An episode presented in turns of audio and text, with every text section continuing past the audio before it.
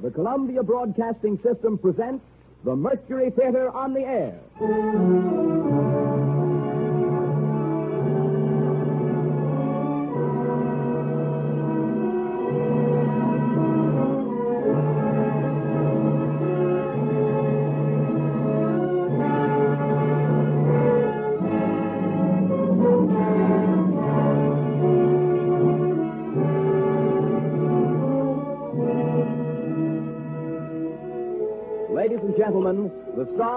Director of the Mercury Theater, Orson Welles.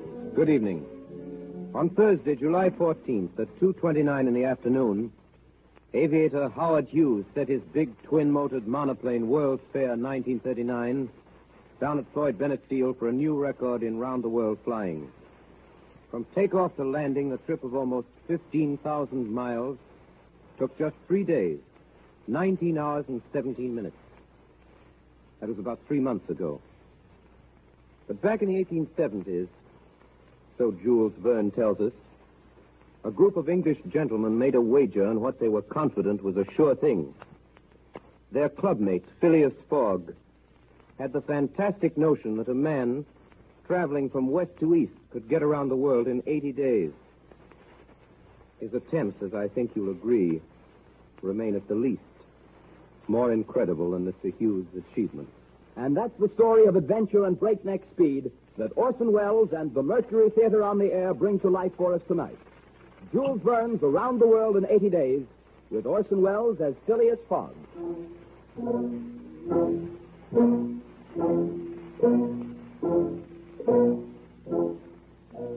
My name is Phileas Fogg.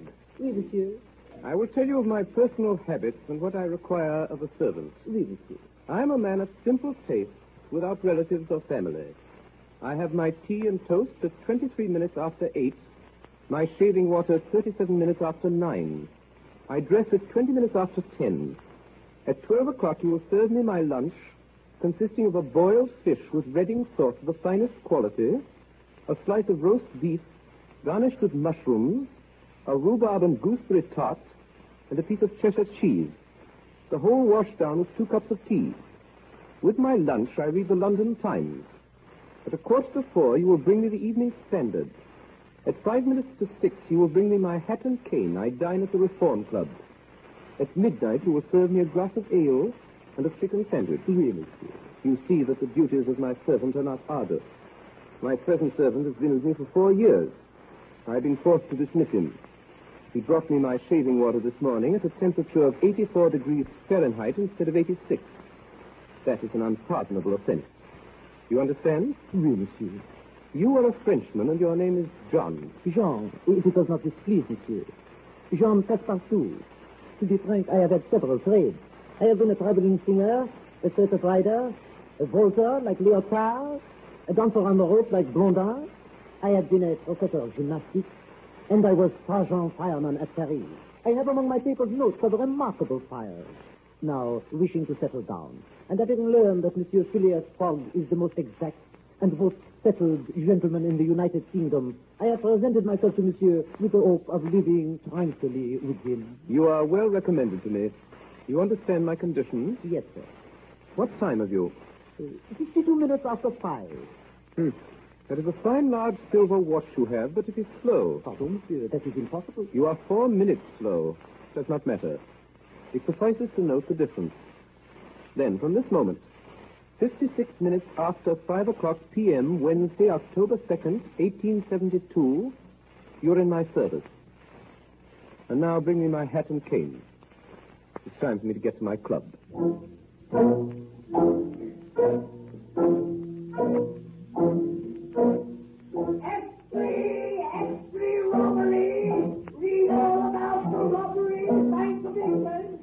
Fifty-four thousand pounds stolen by daylight. Read all about the big robbery. Paper, X-ray.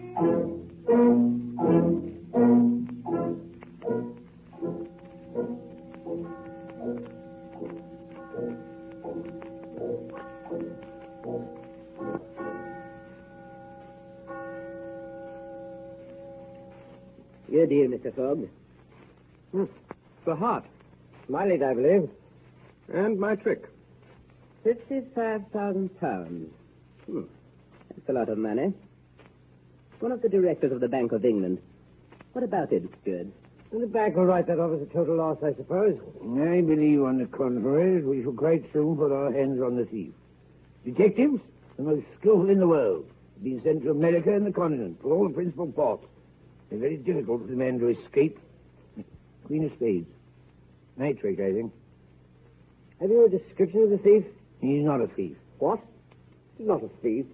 The man who extracted 55,000 pounds in banknotes in broad daylight from the paying room of the Bank of England. Colonel Hart. I don't think so. I trump you. The Morning Chronicle assures us he's a gentleman. At the actual moment that the taking of banknotes was stolen, our cashier was occupied in registering a receipt for three shillings and sixpence. His eyes couldn't be everywhere, but he had, before that time, noticed a well-dressed gentleman of good manners and distinguished air going in and out of the playing room. You have a very accurate description of him. I still believe that the chances are in favor of the thief. Seems to be a very skillful and determined fellow. There's no single country in the world in which he can take refuge. Nonsense. Where do you suppose he might go? Mm, I don't know about that. After all, the world is big enough. It Was once upon a time. Your turn to cut, sir. How, once upon a time. Has the world grown smaller by any chance? Without doubt. I agree with Mr. Fogg. The world has grown smaller, since we can go round it today in ten times quicker than we could a hundred years ago. Now, in this robbery case, that's what will make the search more rapid. Mm, will make the escape of the thief easier, too. Your lead, Mr. Stewart. Diamonds are trump. Just because it's possible now to go around the world in three months. In 80 days, sir. Since the great Indian Peninsula Railway has opened its new section between Asagar and Allahabad, one can go around the world in 80 days. I have here a calculation made by the Morning Chronicle. Uh, London to Suez by rail and steamer, seven days. Suez to Bombay, steamer, 13 days. Bombay to Calcutta, rail, three days. Calcutta to Hong Kong, steamer, 13 days. Hong Kong to Yokohama, steamer, six days. Yokohama to San Francisco, steamer, 22 days. San Francisco to New York, rail, seven days. New York to London, steamer and rail, nine days. Total, 80 days. Yes. But that makes 80 days. Not include bad weather, contrary winds, shipwrecks, railroad accidents, etc. It includes everything. Even if the Hindus or the Indians tear up the rails, if they stop the trains, plunder the cars, and scalp the passengers. It includes everything. Two trumps. Well, theoretically, all right, Mr. Fogg, but practically. Practically also, Mr. Stewart. I'd like very much to see you do it. Depends only on you. Us start together. Ah, heaven forbid, Mr. Fogg. I willingly wager four thousand pounds that such a journey made under these conditions is impossible. On the contrary, it is quite possible. Well, do it then. Go round the world in 80 days. Yes. I'm willing. When? At once. Only I warn you, Mr. Stewart. I shall do it at your expense. Gentlemen, this is folly. Let's continue our game. Your lead, Mr. Fogg. Deal again, please. There's a misdeal. Oh, Mr. Fogg, I'm taking you up. I wager four thousand pounds. Oh, my dear Stewart. You're not serious, are you? When I use the word wagers, it's always serious. Very well. I have 20,000 pounds deposited with Baring Brothers. I'm willing to risk them. Twenty thousand pounds. Twenty thousand pounds with the slightest unforeseen delay may make you lose. The unforeseen does not exist. But, Mr. Fogg, this period of 80 days is calculated only as a minimum. A minimum well employed is always sufficient. It means you must jump mathematically from the trains into the steamers, and from the steamers onto the trains. I shall jump mathematically. No, I'm joking. A true Englishman never jokes when so serious a matter as a wager is in question. Gentlemen, I bet 20,000 pounds against who will that I will go around the world in 80 days or less. That is in 1920 hours or 115,200 minutes. Do you accept? Yes, we accept. Yes, very well. The Dover boat starts at 8.45. I shall take it.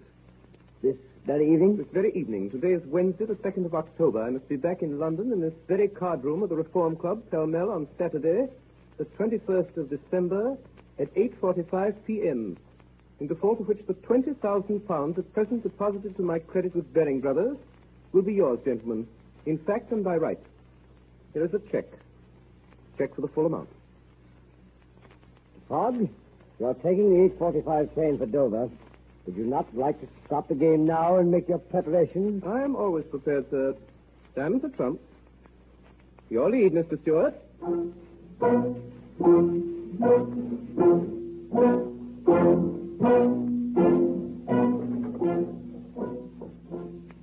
Passepartout. Passepartout. Oui, monsieur. Passepartout, it is the second time that I have called you. But it is not midnight, monsieur. I do not expect. I know it, and I do not find fault with you. Prepare yourself. We leave in ten minutes. No trunks are necessary, only a carpet bag. In it, two woolen shirts and three pairs of stockings. The same for you. We will purchase on the way. You may bring down my mackintosh and traveling cloak, also stout shoes, although we will walk but little or not at all. Also take this bag and take good care of it. There are 20,000 pounds in it. Yes. But- Yes? Is thinking of leaving home? Yes, Passepartout. We are going around the world.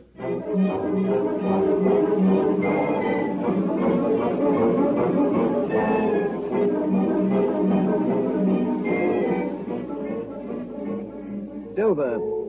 It's now 11.22. We've gained 40 seconds already. Yes? I just remembered that terrible thing. Yes? What is it? In my haste, monsieur, in my disturbed state of mind, I have forgot, mon Dieu, Forgot what? to turn off the gas in the kitchen. It will burn. For 1,920 hours, a gross piece of negligence which will be charged against your wages. The rate of two and one half cubic feet per hour and three farthings per cubic foot. On the day of our return, you will owe me exactly three shillings and tenpence farthing.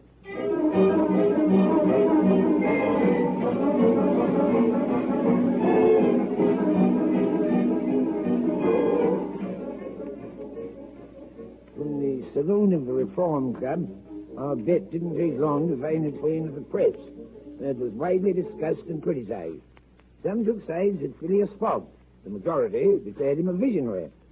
The Times, the Standard, the Evening Star, the Morning Chronicle, and eight other papers of large circulation declared against Mr. Fogg. The Daily Telegraph alone came out in his favor.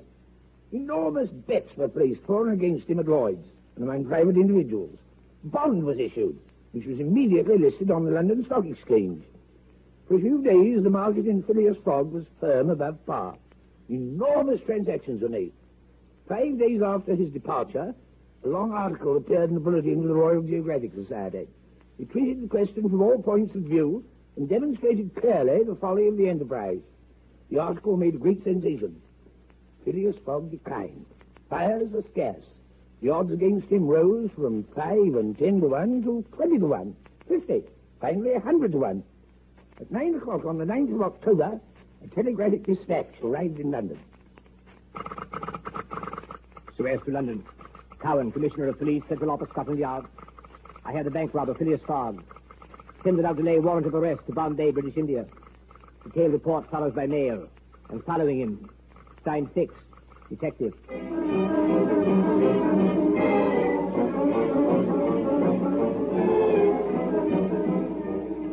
Left London Wednesday, October 2nd, 1845 p.m.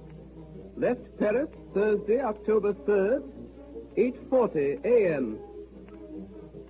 Arrived Turin Friday, October 4th, 6.35 a.m. Left Turin Friday, 7.20 a.m. Arrived Brindisi Saturday, October 4th, 4 a.m. Boarded Mongolia Saturday, 5 p.m.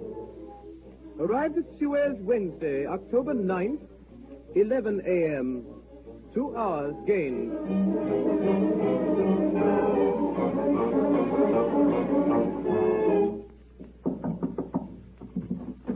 Majesty's Counsel.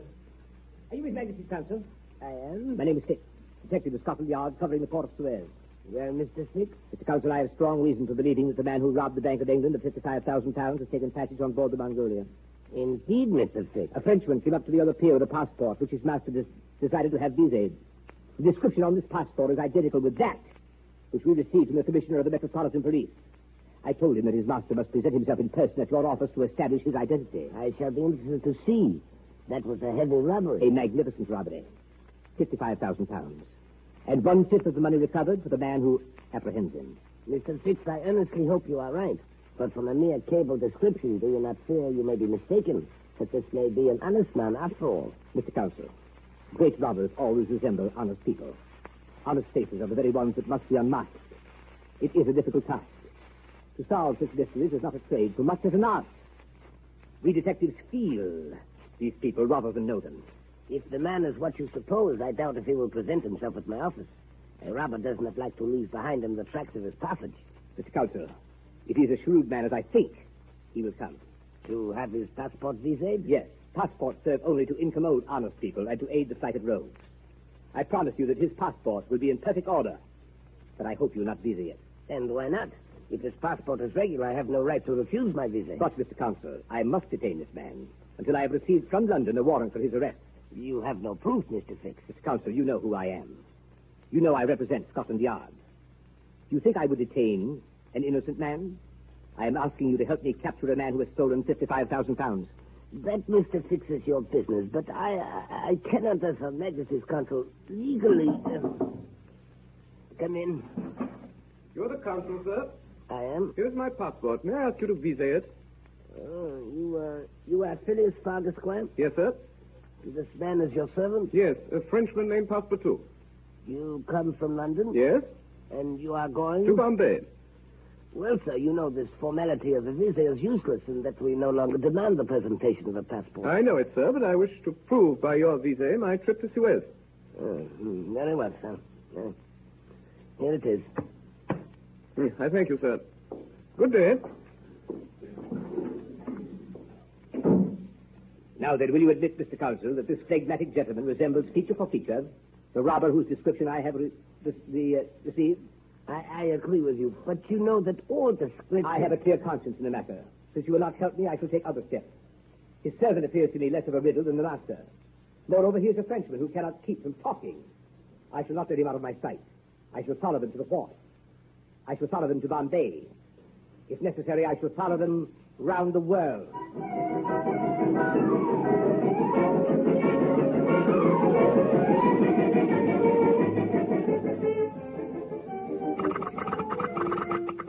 To West London, Commissioner of Police, Scotland Yard. I have bank robber Phileas Fogg. Send without delay warrant of arrest. Bombay. Fix. Detective. From Suez to Bombay, voyage uneventful. Fogg leaves his cabin only to play whist, plays 30 rubbers a day. No chance to speak to him. French servant, more communicative. Have exchanged several drinks with him. Says his master carries an enormous sum of money with him in fresh new banknotes. He has promised £1,000 to chief engineer if he makes Bombay two days ahead of time. Bombay to London. Commissioner of Police, Scotland Yard. Arrive Bombay two days early. Warrant not here. Following bank thief to Calcutta. Send warrant there. Fix. Detective.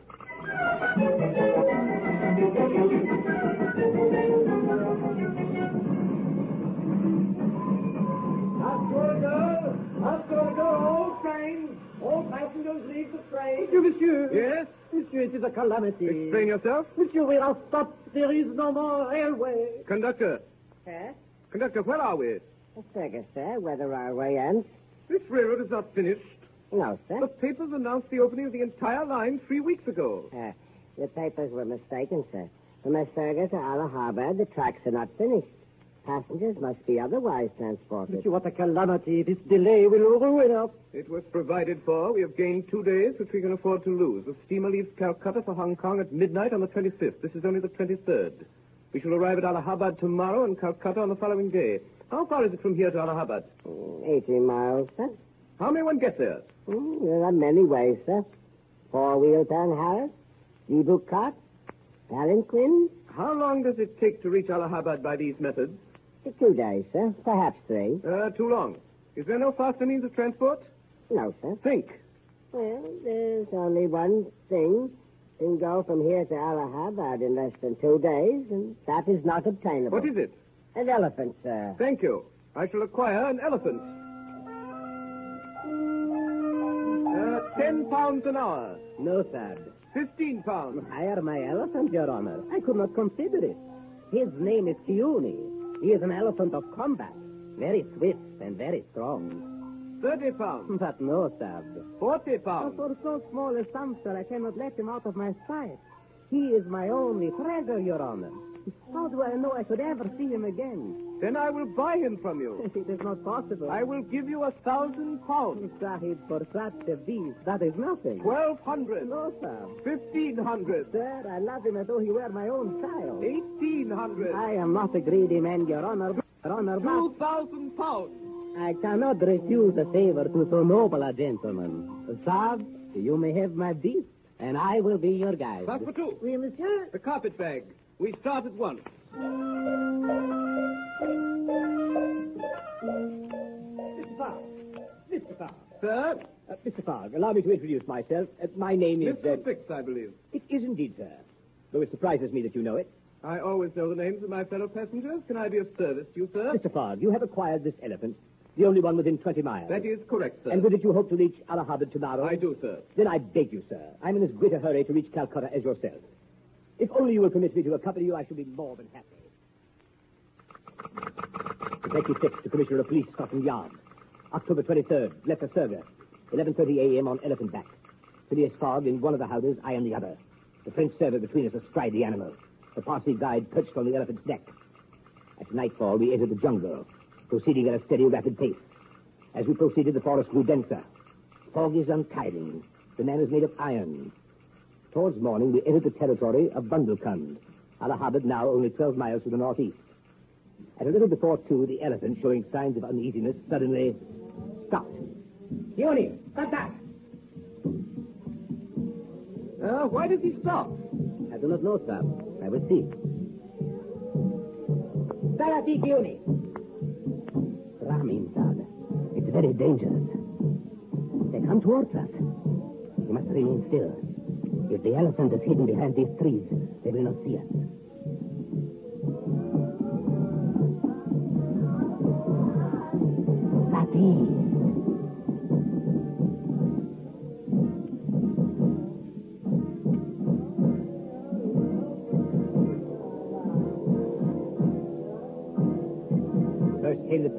The mitres on their heads.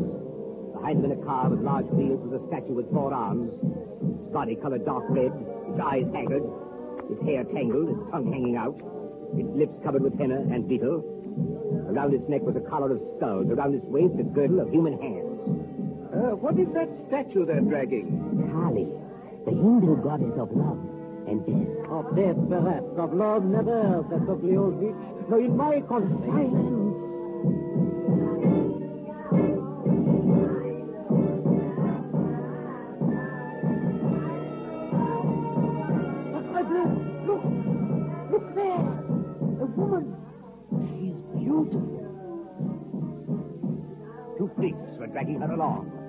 Young woman, half conscious, deathly pale. Her neck, her shoulders, her ears, her arms, her hands, her toes were loaded down with jewels, necklaces, bracelets, earrings, and finger rings. Behind her were guards armed with naked sabers, carrying the body of an old man dressed in silk and gold.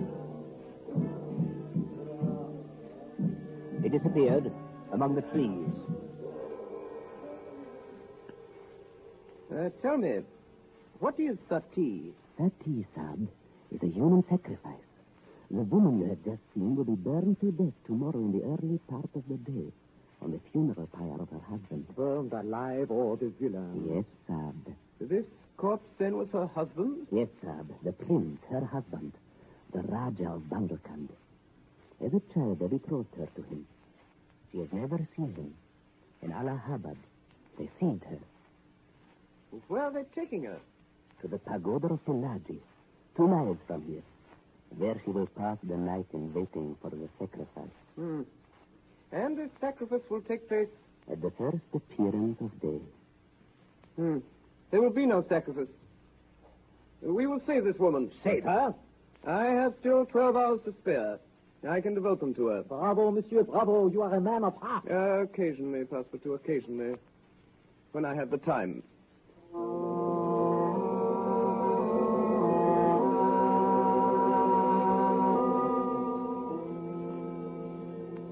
Waited for nightfall. Half past twelve, reached the pagoda of. Found it heavily guarded. We can do nothing before dawn, Sab. We will wait. You know, Sab, that we not only risk our lives, but, but horrible punishment if we are taken. I know that. We will wait. What good gad, Mr. Fogg. Didn't you say you must reach Mr. Uh, Fix, it will do if I reach Allahabad tomorrow before noon. We will wait.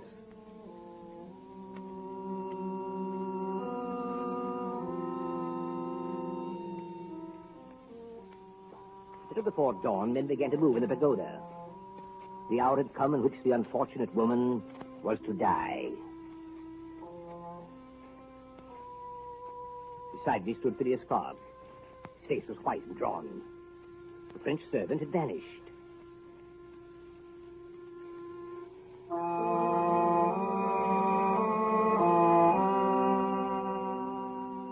The doors of the pagoda were now opened. An intense light came from the inside.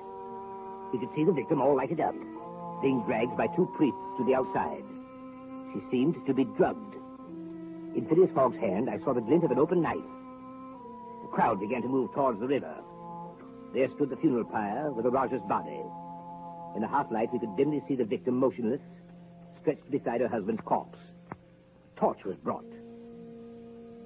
Then there took place a most extraordinary occurrence. The dead Rajah moved. He was seen suddenly rising upright, like a phantom, raising the young woman in his arms, descending from the pyre amidst clouds of smoke. He advanced rapidly towards us, between the lines of Brahmins groveling on the earth with terror. Now he was only a few yards off. Quick, quick, my master! Pursuit! Just quick, quick, quick, run before they see! Master! Aye! A few bullets flew around us, and an arrow pierced Phileas Fogg's hat. Soon we were out of range. At 11.45, we entered the streets of Allahabad. The young woman we had rescued from death lay still unconscious in the arms of Phileas Fogg.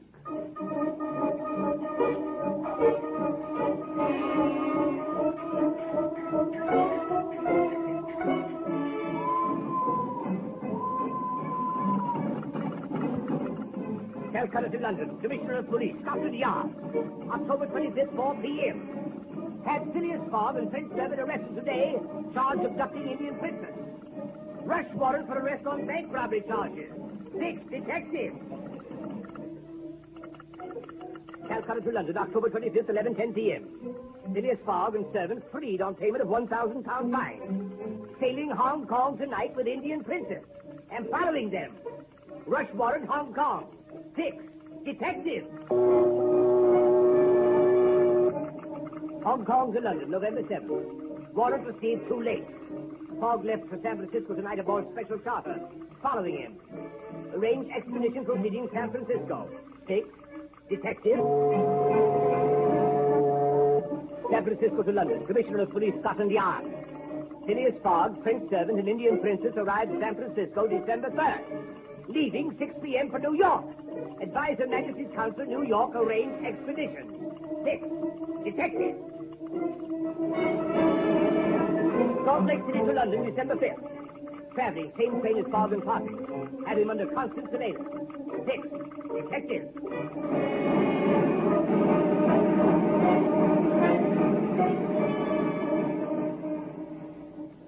You are listening to a CBS presentation of Orson Welles and the Mercury Theater on the Air in an original adaptation of Jules Verne's Around the World in 80 Days.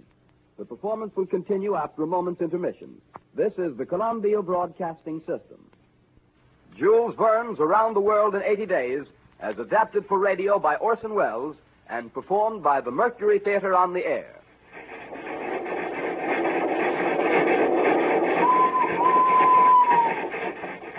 Oh, mon Dieu, what a country is this America? December 3rd, we leave San Francisco. There are men fighting in the streets. They are electing a justice of the peace. December 5th, 12,000 buffaloes stand on the railroad. We cannot proceed for three hours.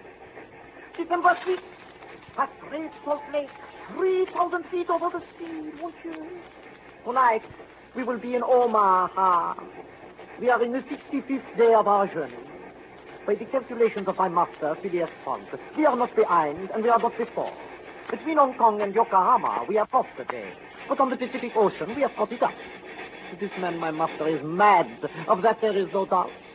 It is not permitted to a man of sound mind to pass his life in jumping from a steamer into a railway car, from a railway car into a steamer. And already from the carpetbag he has taken for ships, for trains, for fines, for bribes, for elephants, more than 7,000 pounds. If he loses bet, surely he is ruined. But he gives no sign. With us, always, goes Monsieur Fix. This one I do not like. Surely he is spying upon my master. Always he is asking me questions. I tell him nothing. With us also goes the beautiful Princess Aouda. In India, she is in danger of death. My master takes her with him to England.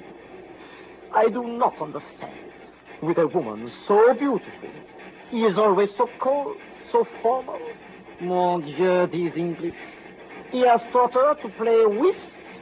All day they sit, all day they play. Madam, your turn to cut. Cards are trumps, Mr. Fogg. Your lead, Miss Fix. Uh, seven o'clock. Hmm. The train has stopped. Passepartout, come with me. We will see what has happened. Excuse me, madam. Engineer, what is this? Why do we stop? Well, there's Medicine Bow, sir. Word just come through. The bridge is shaky. Can't pass. And uh, what do you propose to do? Well, I couldn't say, sir. Guess we're stuck. Bridge shaky, won't bear the weight of the train. We will not, I suppose, remain here and take roots in the snow. We've telegraphed Omaha for a train. It'll be six hours at least before it gets here.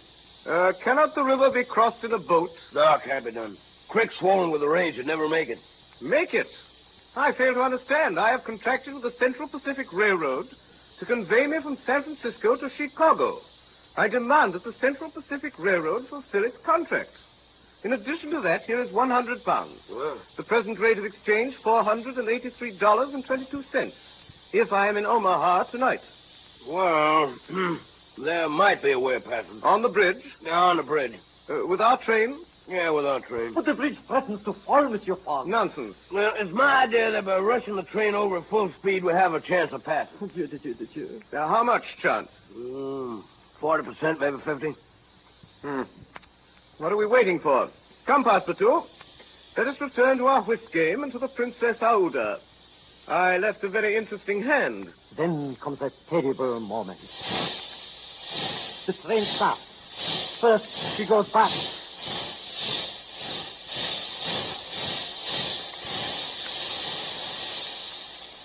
And then she goes towards the bridge.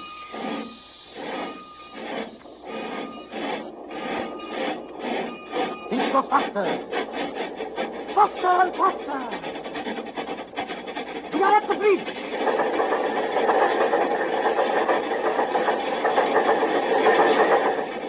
We have crossed.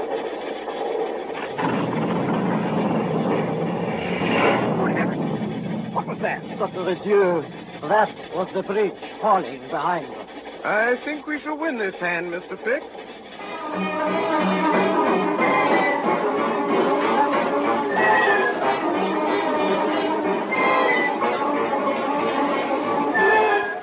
December 8th. Arrived Medicine Bow. December 8th. Attacked by Red Indians. Arrived Fort Kearney, 7 a.m. 20 hours behind time. December 8th, left Fort Kearney, 8 a.m. by ice sled. December 9th, arrived Omaha, 3 p.m. 14 hours behind time. December 10th, arrived Chicago, 4 p.m., 8 hours behind time. Left Chicago, 4.30 p.m. by special train. December 11th, arrived New York, 9.35 a.m. Steamship China sailed 9.10. We've missed it.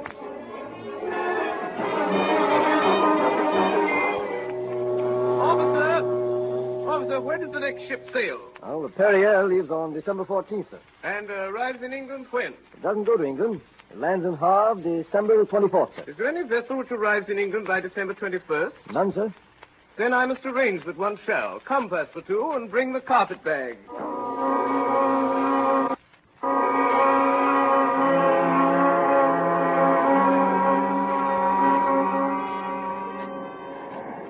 Ah, are you the captain of this ship? I am.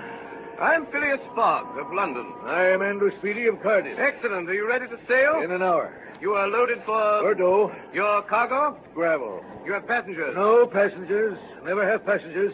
A cargo that talks too much. Your vessel sails Between swiftly? 11 and 12 knots. The Henrietta, well known, sail and steam. Do you wish to convey me to Liverpool, myself and three persons? To Liverpool? Why not to China? I said Liverpool. No. No? No, I'm setting out for Bordeaux. It doesn't matter what price? It don't matter what price.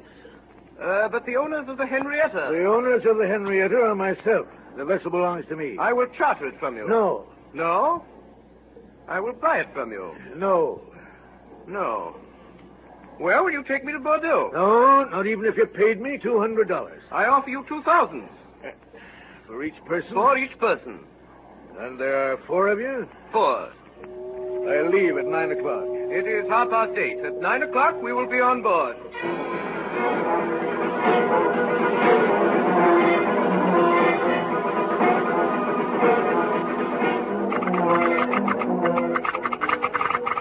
Commissioner of Police, Scotland Yard, New York to London. Sailing tonight with bank robber Phileas Fogg on board steamship Henrietta, bound Bordeaux. This time, positively, he will not escape me. Fix, detective. December 11th, off Sandy Hook at midnight, past Fire Island Lights and headed east at three-quarter speed, making nine knots. December 13th. At noon, vessel suddenly changed course, heading northeast. Speed increased to 12 and a half knots. Captain nowhere to be seen. Phileas Fogg at the helm. No whist has been played since we started. Indian Princess remains below. December 14th. Find Captain missing. Detects curious attitude in crew. Last night heard strange noises in forecastle. In the afternoon, barometer fell. Still no sign of Captain. December 15th. Discover Captain has been locked in his cabin for two days. Crew heavily bribed. Vessel no longer headed Bordeaux, but unknown destination. Running into heavy weather. Late this evening, overheard conversation on deck between Fogg and Chief Engineer. Everything now clear. You are certain of what you say, engineer? I'm certain, sir. Don't forget that since our departure, all our furnaces have been going. And although we had enough coal to go under a small head of steam from New York to Bordeaux, we've not enough for a full head of steam from New York to Liverpool. I will take this matter under consideration. Uh, Passepartout. Oui, monsieur. Go below and bring up the captain. Monsieur, I fear I shall find a madman. Do as I say. Oui, monsieur. Engineer, you will keep up your fires and continue on your course until the complete exhaustion of the fuel. Don't let the fires go down. On the contrary, let the fire continue full. Where is he? Ah, Where is he? Good evening, Captain. Oh, you scoundrel! Captain Speedy, you will forgive me for any slight inconvenience I have caused you, but you are an obstinate man, and my business is urgent. Pirate, where are we? 770 miles from London. Sea skimmer! What have you done with my ship? I have sent for you, Captain, to ask you to sell it to me. No! By all the devils, no! Then I shall be obliged to burn her. To burn my ship? Her upper portions, for we are out of fuel. Burn my ship? A ship that's worth $50,000? I offer you 60000 Almighty heaven.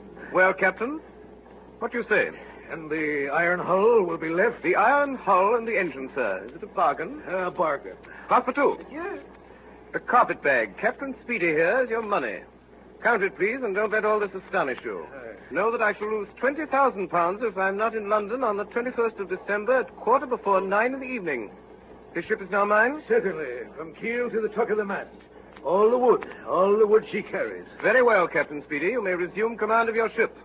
Dismantle the furniture and fire up the debris.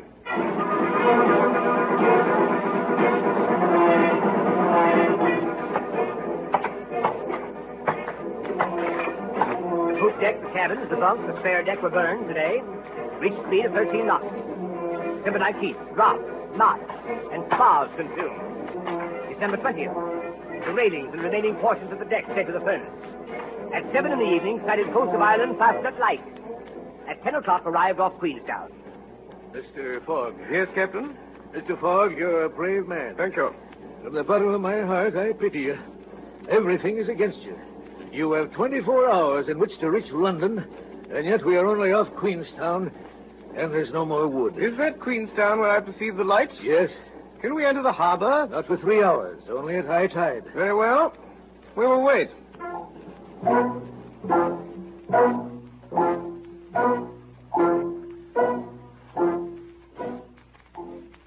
At one in the morning, what was left of the Henrietta entered Queenstown Harbor. We landed immediately. At 1.30, we boarded a train, arrived at Dublin at dawn, embarked on the Liverpool packet. At 20 minutes before noon, the 21st of December, Phileas Fogg finally landed on the quay at Liverpool. He was now only nine hours from London.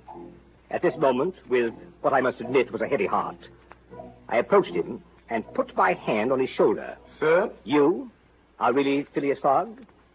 Yes, sir. Then with this warrant, in the name of the Queen, I arrest you.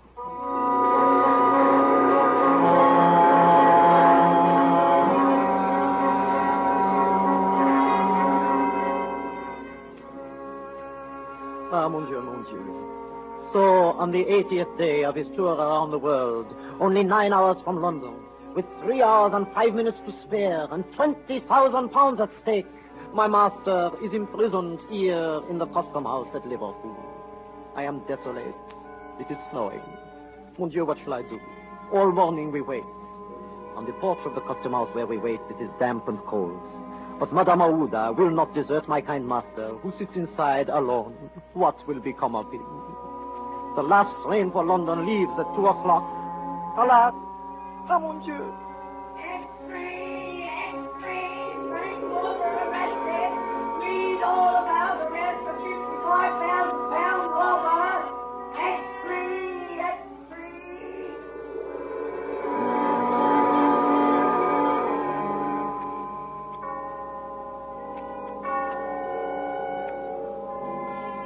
Last train has left. Ah, yes, madame. This is truly the end. Mr. Fogg! Mr. Fogg, sit down. Passepartout. What is it, scoundrel? I have made a mistake, a terrible thing. Quickly, quickly, come with me. Hurry, or your master will be ruined. Oh, Fogg. Oh, Mr. Fogg, forgive me. Sir? Oh, pardon me, sir, pardon. I made a terrible mistake, a dreadful error, an unfortunate resemblance, sir. You are not the robber. You are not the robber. The robber was arrested in Edinburgh this morning. You may go, sir. You are free. Then my master does a wonderful thing. He wastes five seconds. He goes to the detective. He looks him well in the face. And then, with the only rapid movement he has ever made in his life, he draws both his arms back, and then, with the precision of an automaton, with both his fists, he strikes. Take that, sir.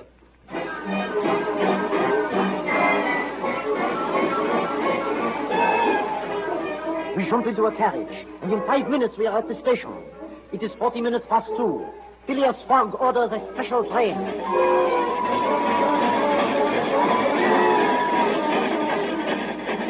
Six hours and 20 minutes later, we are in London.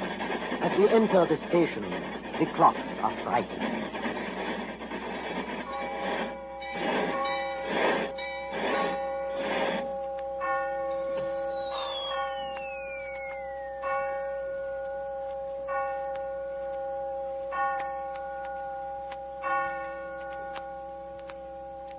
My friends, I've been around the world in 80 days and 15 minutes. I've lost.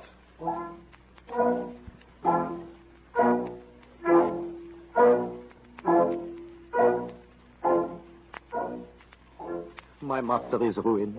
With my own eyes, in these 80 days, I have watched him spend more than 19,000 pounds of his money.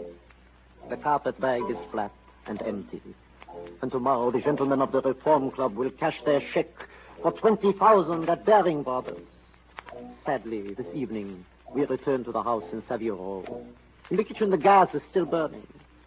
Our neighbors do not know we have returned. The doors and the windows of the house are kept closed. Sadly, I cook the dinner. Sadly, I prepare an apartment for the Princess Aouda. Sadly, I tell her the truth that for my master, as a man of honor, there is only one course open. Passepartout, we must do something to prevent it. Madame, I can do nothing by myself, nothing at all. I have no influence over my master's mind. But you, perhaps. What influence would I have? Mr. Fogg is subject to none. Has he ever understood that my gratitude for him was overflowing? Has he ever read my heart? My friend, you must not leave him for a single instant. The night passes. Monsieur Fogg has retired, but has he slept? I have watched like a dog at my master's feet all night till morning. I have heard him restlessly pacing the floor. You call, sir? I did. You will prepare the Princess Aouda's breakfast. For myself, I will be satisfied with a cup of tea and a piece of toast. You will beg her to be good enough to excuse me from luncheon and dinner.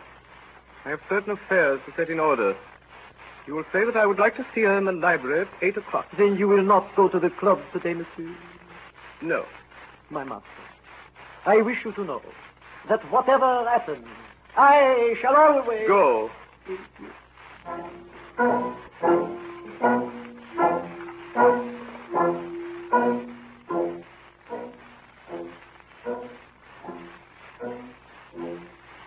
I have desired to speak with you this evening, madame, in order to beg your forgiveness. Mine, sir.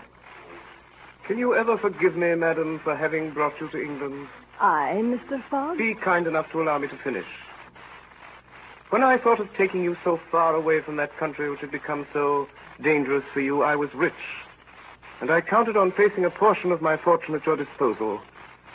Your life would have been happy and free. But now, madam, as you know, I'm ruined. I can no longer. I know it, Mr. Fogg. And I, in turn, ask you, will you pardon me for having followed you? And who knows, for having perhaps assisted in your ruin by delaying you? Madam, you could not remain in India. And your safety was only assured by removing you so far that those fanatics could not retake you. But, Mr. Fogg, was it not enough that you should rescue me from a horrible death without feeling that you were obliged to assure my position abroad? It would have been my pleasure, madam. But events have turned against me. However, I ask your permission to dispose of the little I have left in your favor. But you, Mr. Fogg, what will become of you? I, madam, shall not need anything. But how, sir, do you look upon the fate that awaits you? As I ought to look at it. Whatever the future holds for you, so kind a man as you could never be in want, I am sure. Your friend. I have no friends, madam.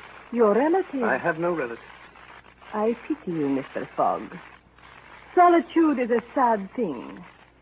Is there not one heart into which you can pour your troubles? They say that with two, misery itself is bearable. They say so, madam. Mr. Fogg, you will not think me bold if I ask you whether you might wish at once a relative and a friend. Will you have me for your wife? You close your eyes, Mr. Fogg. Will you not look at me and answer my question?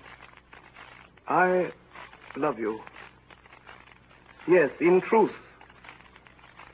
By everything most sacred in the world, I love you.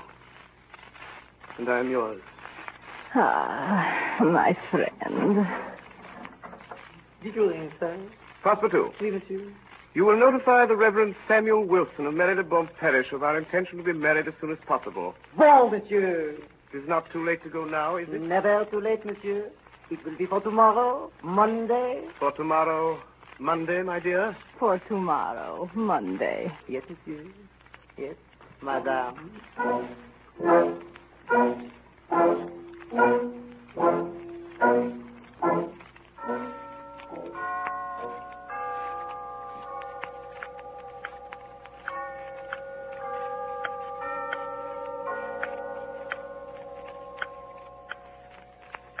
Gentlemen, in 15 minutes, the time agreed upon between Phileas Fogg and ourselves will have expired. At what hour did the last train arrive from Liverpool?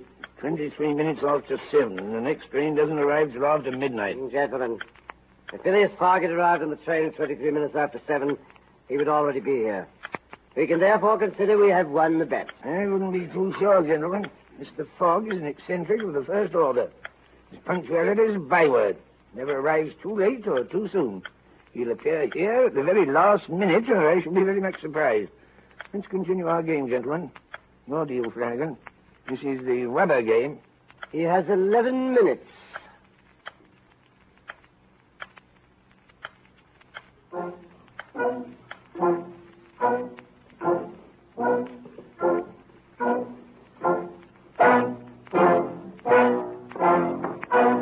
Monsieur, monsieur What's the matter, Passepartout? Monsieur, the marriage is impossible. Impossible? What do you mean? What stands in the way? Impossible tomorrow, sir. Explain yourself, Passepartout. It is impossible tomorrow, monsieur. Tomorrow is Sunday. Monday, Passepartout. Today is Saturday, monsieur. Have you lost your mind? Today is Sunday. Oh, sir, today is Saturday. Saturday? Impossible. Yes, yes, yes, yes, yes. You have made a mistake of one day. We have arrived 24 hours in advance. Today is Saturday, the 21st. We have convinced. We have won. We are saved.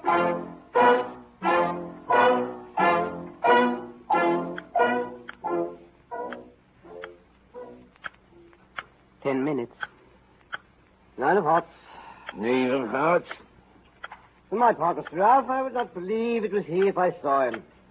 China, the only steamer from New York that could be of any use to him, arrived yesterday. Name was not on the passenger list. Admitting the most favorable chances, Phileas Fogg has scarcely reached America. I calculate 20 days at least of the time he'll be behind. If, uh, that is, he is still alive. the thing was senseless from the very start. However exact he may be, it is beyond human power to prevent the occurrence of inevitable delays, and, and a delay of only two or three days would be enough to, to destroy his chances. Tomorrow morning we can present to Baring Brothers Mr. Fogg's check for twenty thousand pounds. Three minutes. Good used to it. Lots of trumps. Two of clubs. Ten of clubs. I trump you. Hearts. Your trick, Stuart. One at one half minutes to go. Gentlemen, it is now 8.43 and a quarter. I propose we resume this game at 8.45 p.m.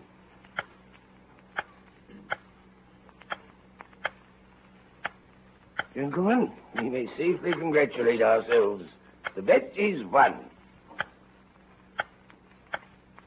One minute, five seconds.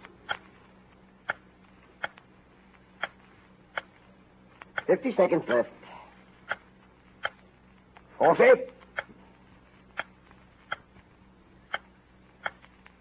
Twenty-five.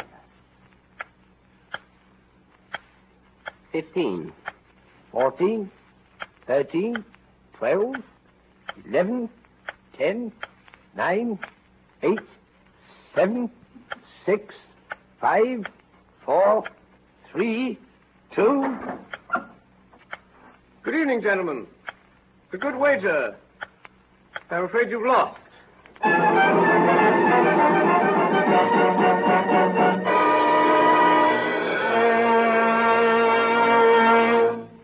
If you don't mind, Mr. Phileas Fogg, that is Mr. Orson Welles, how did a man of your character happen to be on time when all along you thought you were a day late?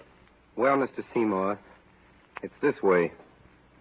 You know, speaking out of character, and as one of the least punctual of mortals, I am always happiest on the 79th day of the Jules Verne adventure.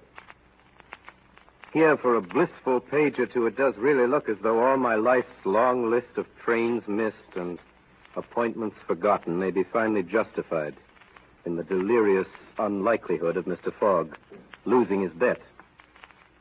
We of the world who can't read timetables, wind watches, or get out of bed, we for whom traffic jams were made and for whom the alarm clock never rings, we more than any regard with benevolent suspicion those incidents which delayed the undelayable Englishman. To us, they are less like incidents than excuses. The whole story is too good to be true. An alibi we'd never dare. At least, I'd never dare anything like this. Excuse me, old man, I tried to make it, but you see, there was an Oriental princess and a tribe of red Indians, and then we had to burn up our ship on the way over for fuel. I'm sure you know how it is. Most annoying. Hope you'll forgive. As I say, it sounds like the ultimate, the magnificent alibi it ought to be, but. Oh, horror. There appears in the last chapter a Jules Verne nick in time. An unpredictable split infinity that flings the truth in our teeth and turns the timetables. And here our envy turns to loathing as we, who are always late, realize that the 81st day is actually the 80th. that the five minutes after midnight is really the eleventh hour. That Phileas Fogg made it and is lost to us. Well, Mr. Seymour, here's the solution. At a period when your grandfather saw the sun pass the meridian 80 times, Mr. Fogg, rushing precisely around the globe toward the sun, celebrated this solemn and unavoidable occasion 79 times only and gained a day. Myself, I don't understand it even after I've explained it. But you do, I'm sure. You who get there and keep nobody waiting. You probably guessed it before we began.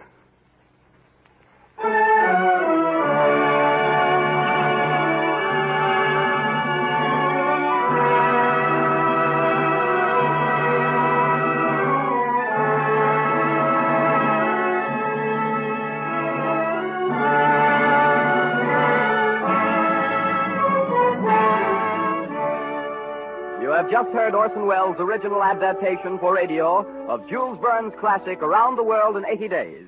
It was the 16th in the Columbia Broadcasting System's weekly dramatic series featuring Orson Welles and the Mercury Theater on the Air. In the cast tonight were Ray Collins as Mr. Fix, Edgar Barrier as Passepartout, Eustace Wyatt as Ralph, Frank Readick as Stewart, Arlene Francis as Madame Aouda, Stefan Schnabel as the Parsi, Al Swenson as the captain, William Allen as the officer, and Orson Welles as Phileas Fogg. The original music was composed and conducted by Bernard Herrmann, and Davidson Taylor supervised the production for CBS. This is Dan Seymour speaking.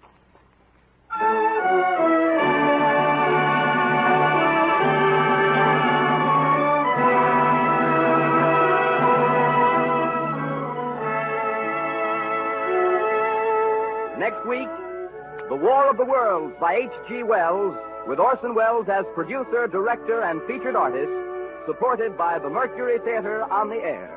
This is the Columbia Broadcasting System.